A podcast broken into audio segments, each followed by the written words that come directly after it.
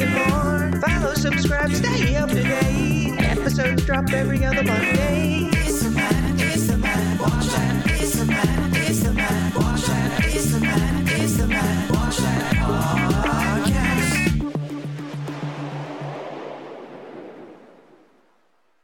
and welcome to the Matt Watch That podcast, the place for reviews, rants, and randomness. I'm your host, Matt Sorosky, filmmaker, film fan.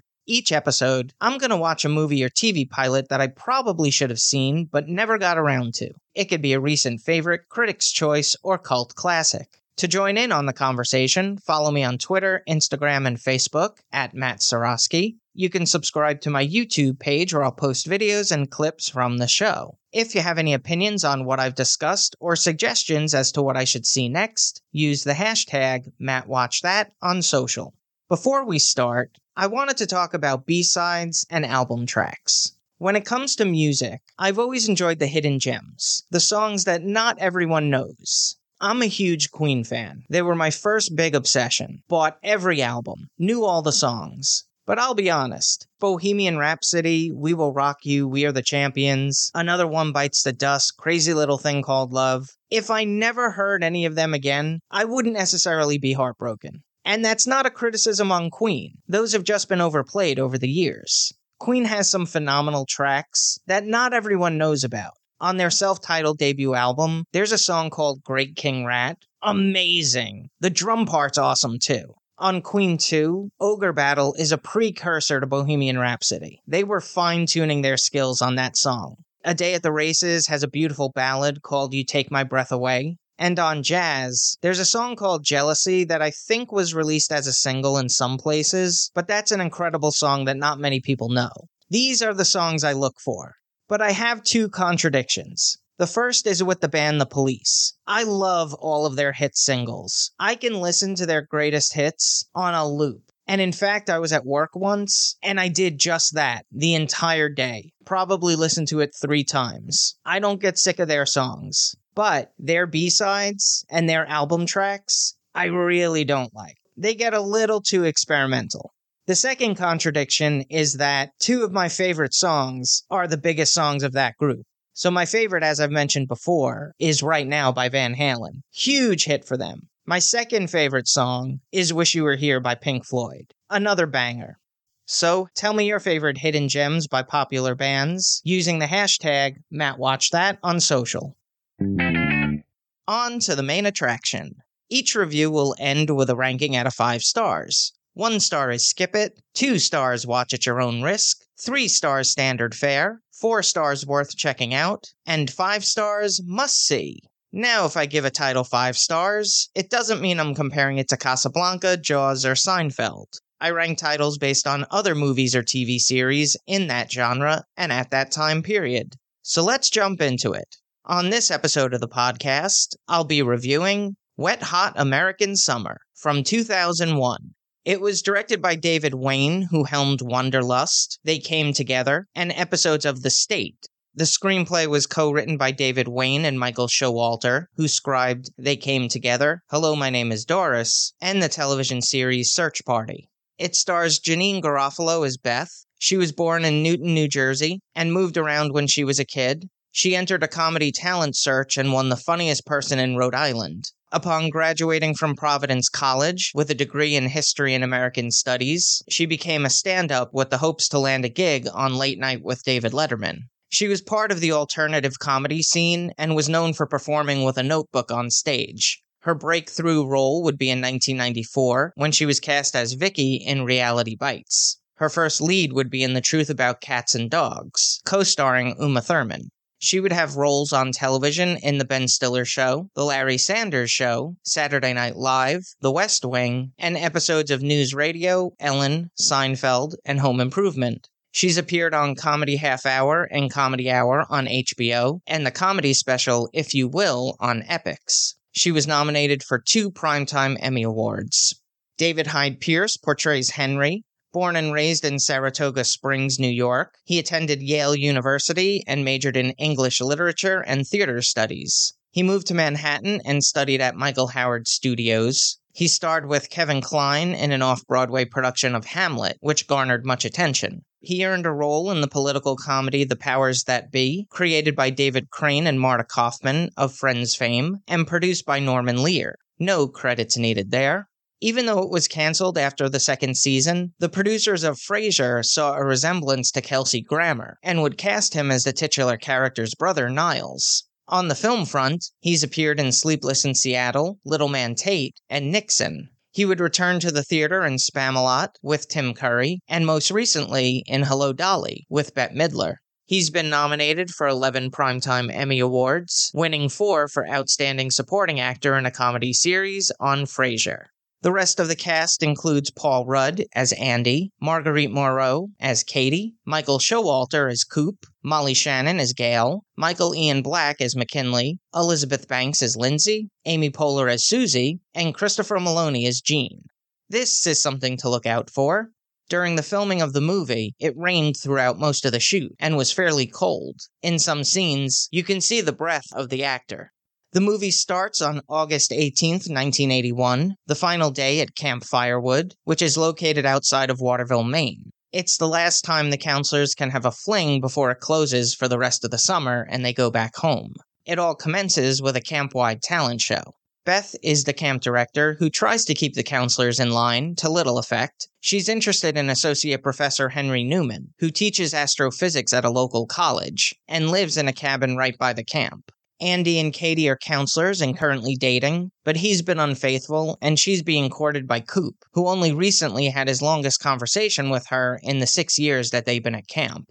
Gail is the arts and crafts instructor who's recently divorced and, with the support of her campers, tries to get over him. Ben and Susie are responsible for producing and choreographing the talent show, which includes a musical number from Godspell. They make a promise that 10 years from now, they'll meet again and see what kind of people they've blossomed into. Here's a quote without context You taste like a burger. I don't like you anymore. Wet Hot American Summer is an uneven movie for me. There are moments that I laughed out loud, but for the most part, it was eye roll inducing. I think they were trying too hard to be funny, mugging for the camera, over the top performances, unnecessary pratfalls, I'm not sure if this is where it started, but something that has pervaded comedy is awkwardness. It's like the writers can't think of a clever punchline or one liner, or they're afraid to go for a joke at the risk of offending someone, and they write in the script, they stare awkwardly at each other. I also don't like when children act smarter or more mature than adults, especially when the adults are really stupid. There was a scene where even the professor asked where he can get a book, the answer being, the library. And maybe that's what this film is supposed to be, but that's not my style of humor. Now, I've been accused of telling dad jokes, but people don't realize that I'm doing it out of spite. Even if this is a parody, it's still ineffective. And I know I shouldn't be holding it against the film, but they had a really talented cast here, even if this was early in some of their careers. And for this to be the product is a little disappointing. They did make a Ruth Buzzi reference, so I gave them points, but they also made a Style Council reference, who didn't form until 1982, so I had to take away the points there. Now for a little trivial trivia. This was the feature film debut of Bradley Cooper, who would go on to star in The Hangover, All About Steve, Silver Linings Playbook, American Hustle, and A Star is Born. He's since been nominated for nine Academy Awards. Wet Hot American Summer was produced by Howard Bernstein. It was filmed at Camp Towanda in Honesdale, Pennsylvania. The cinematography was captured by Ben Weinstein, whose filmography includes Let It Snow, Roller Hole, and Conspiracy. It was edited by Meg Reticker, who worked on episodes of True Detective, Flesh and Bone, and American Rust. She was nominated for four Primetime Emmy Awards, three for 30 Rock, and one for the 74th Annual Academy Awards. The score was co composed by Theodore Shapiro, who wrote the music for Old School, Dodgeball, Tropic Thunder, and Trumbo, and Craig Wedren, who scored School of Rock, Role Models, Search Party, and Glow. The soundtrack featured songs by Jefferson Starship, Loggins and Messina, Rick Springfield, and Kiss. The runtime is 1 hour 32 minutes. It had a budget of 1.8 million and grossed less than 300,000 at the box office. A prequel called Wet Hot American Summer First Day of Camp was released in 2015 and includes eight episodes. A sequel, Wet Hot American Summer 10 Years Later, consisted of eight episodes and available for streaming in 2017. Both features members of the original cast. I give it two and a half out of five stars. Yes, we have fallen from Dog Day Afternoon. Look, it's more Napoleon Dynamite than Neil Simon. Add a star if you enjoy the talents of the cast members. You'll probably like it. If you've seen Wet Hot American Summer and have opinions on the movie, let me know what you think using the hashtag MattWatchThat. Moving right along. Each episode, I'm going to post clips that I think people should watch. It could be movie trailers, music videos, interviews, or something completely random. Search for my YouTube page and there will be a playlist called Matt Watch That Playback. As we head into the 118th United States Congress, when new members get sworn in tomorrow at noon, I wanted to celebrate some of the bonehead initiatives that they spent taxpayer money on. In 1985, a committee was formed called the Parents Music Resource Center, who compiled a list of songs that they deemed were unsuitable. It was co founded by Tipper Gore, who was appalled to find her daughter singing a Prince song, which had some saucy lyrics. And instead of taking responsibility as a parent, she decided to punish the artists. So the group proposed that the Recording Industry Association of America should label albums with lyrics that could be considered inappropriate with ratings, similar to the MPAA, but the RIAA suggested using a warning label instead. On September 19th, there were hearings where John Denver, Frank Zappa, and Dee Snider from Twisted Sister testified against the label and about the dangers of censorship.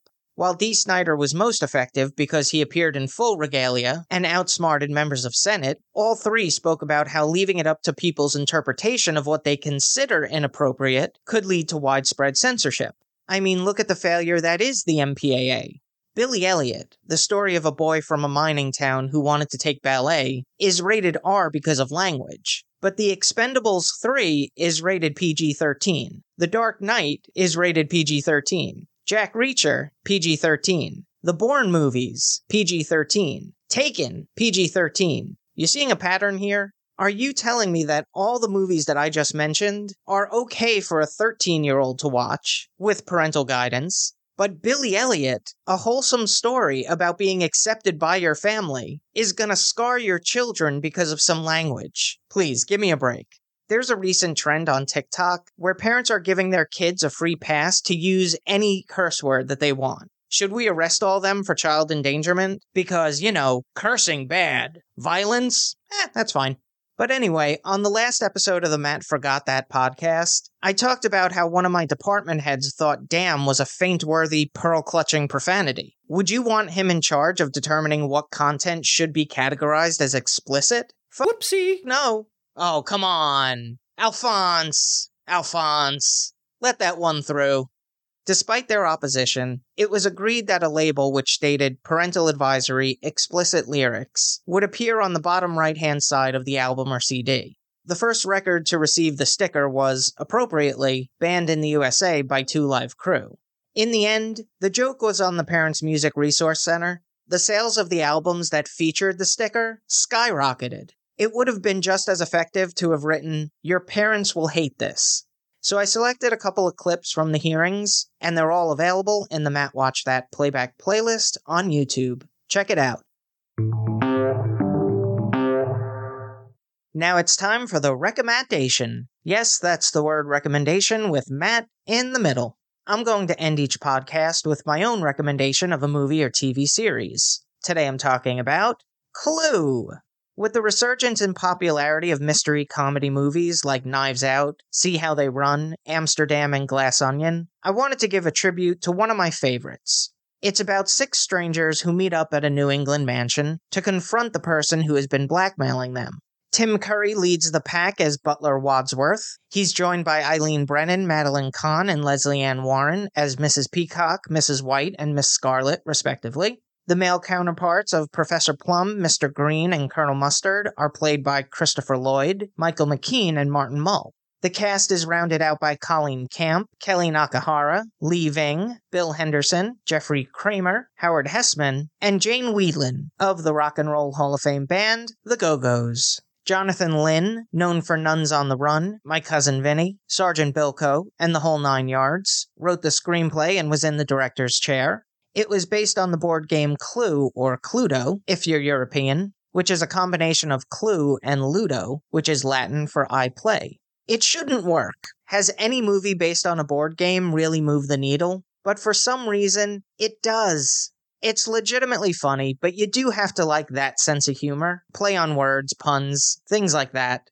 Everyone in the main cast is charming. They all have their moments to shine. My personal favorite is when Madeline Kahn flips out and talks about the flames on the side of my face, breathing, heaving breath. Just hilarious and completely improvised. There were three endings, and when it played in theaters, each screening was random, so you never knew which ending you were going to see. The idea was that people would pay to see each ending. Despite this marketing ploy, it didn't do well at the box office, raking in 15 million off a 14 million dollar budget. On television broadcasts and home video, all three endings are present. A remake is in the works starring Ryan Reynolds. James Bobin is attached to direct, but that's been in the works for a couple of years now. In the meantime, you have the original Clue to enjoy. That's all for this edition of Matt Watch That. Thanks for listening to me babble. You can follow me on Twitter, Instagram, and Facebook at Matt Sorosky. You can subscribe to my YouTube page where I'll post videos and clips from the show. If you have any opinions on what I've discussed or suggestions as to what movie or TV pilot I should see, use the hashtag MattWatchThat on social. Head over to mattsorosky.com for the latest news and updates, and come back next time for the reviews, rants, and randomness.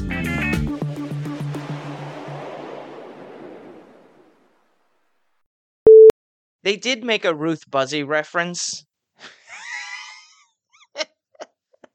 Does anyone know who Ruth Buzzi is? I shouldn't know who Ruth Buzzi is. She entered a comedy talent search and won the funniest person in Rhode Island. Isn't that like the hottest person in Arkansas? like, who really gives a damn? Great, now I've insulted two states.